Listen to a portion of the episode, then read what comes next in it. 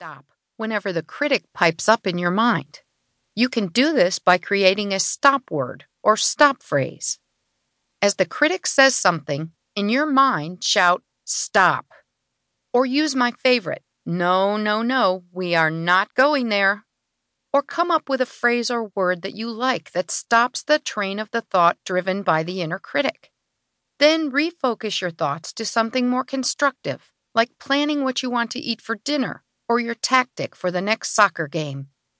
In the long run, it also helps a lot to find better ways to motivate yourself than listening to your inner critic.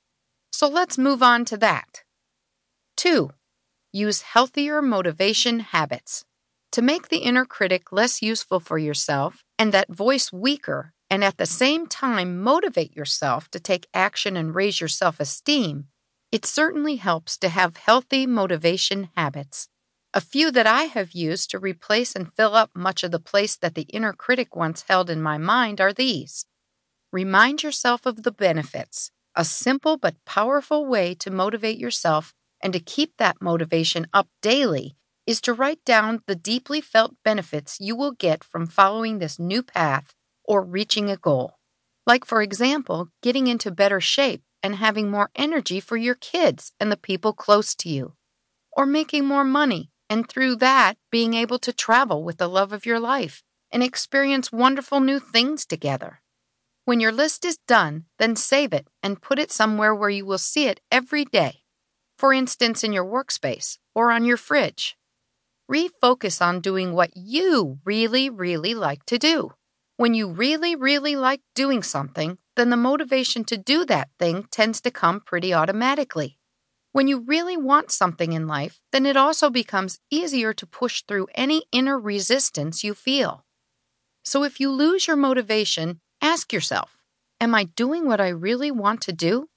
If not, and if possible, then refocus and start working on that very important thing instead. After you have used your stop word or phrase, focus on one of these techniques. Over time, it will become a habit, and your inner critic will pop up a lot less often. 3. Take a two minute self appreciation break. This is a very simple and fun habit. And if you spend just two minutes on it every day for a month, then it can make a huge difference.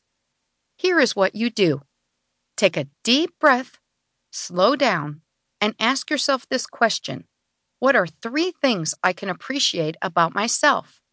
A few examples that have come up when I have used this exercise are that I help quite a few people each day through what I write, can make people laugh and forget about their troubles am very thoughtful and caring when it comes to our cats. These things don't have to be big things. Maybe just that you listened fully for a few minutes to someone who needed it today. That you took a healthy walk or bike ride after work. That you are a caring and kind person in many situations. These short breaks do not only build self esteem in the long run, but can also turn a negative mood around and reload you with a lot of positive energy again. 4. Write down three things in the evening that you can appreciate about yourself. This is a variation of the habit above, and combining the two of them can be extra powerful for two boosts in self esteem a day.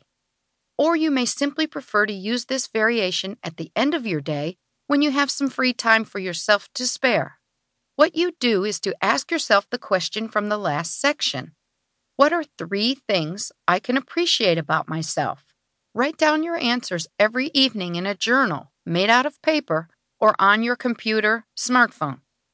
A nice extra benefit of writing it down is that after a few weeks you can read through all the answers to get a good self esteem boost and change in perspective on days when you may need it the most. 5. Do the right thing. When you do what you deep down think is the right thing to do, then you raise and strengthen your self esteem.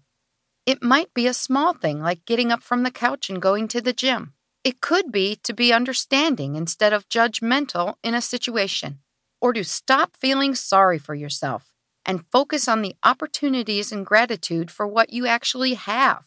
It is not always easy to do, or even to know what the right thing is, but keeping a focus on it and doing it as best you can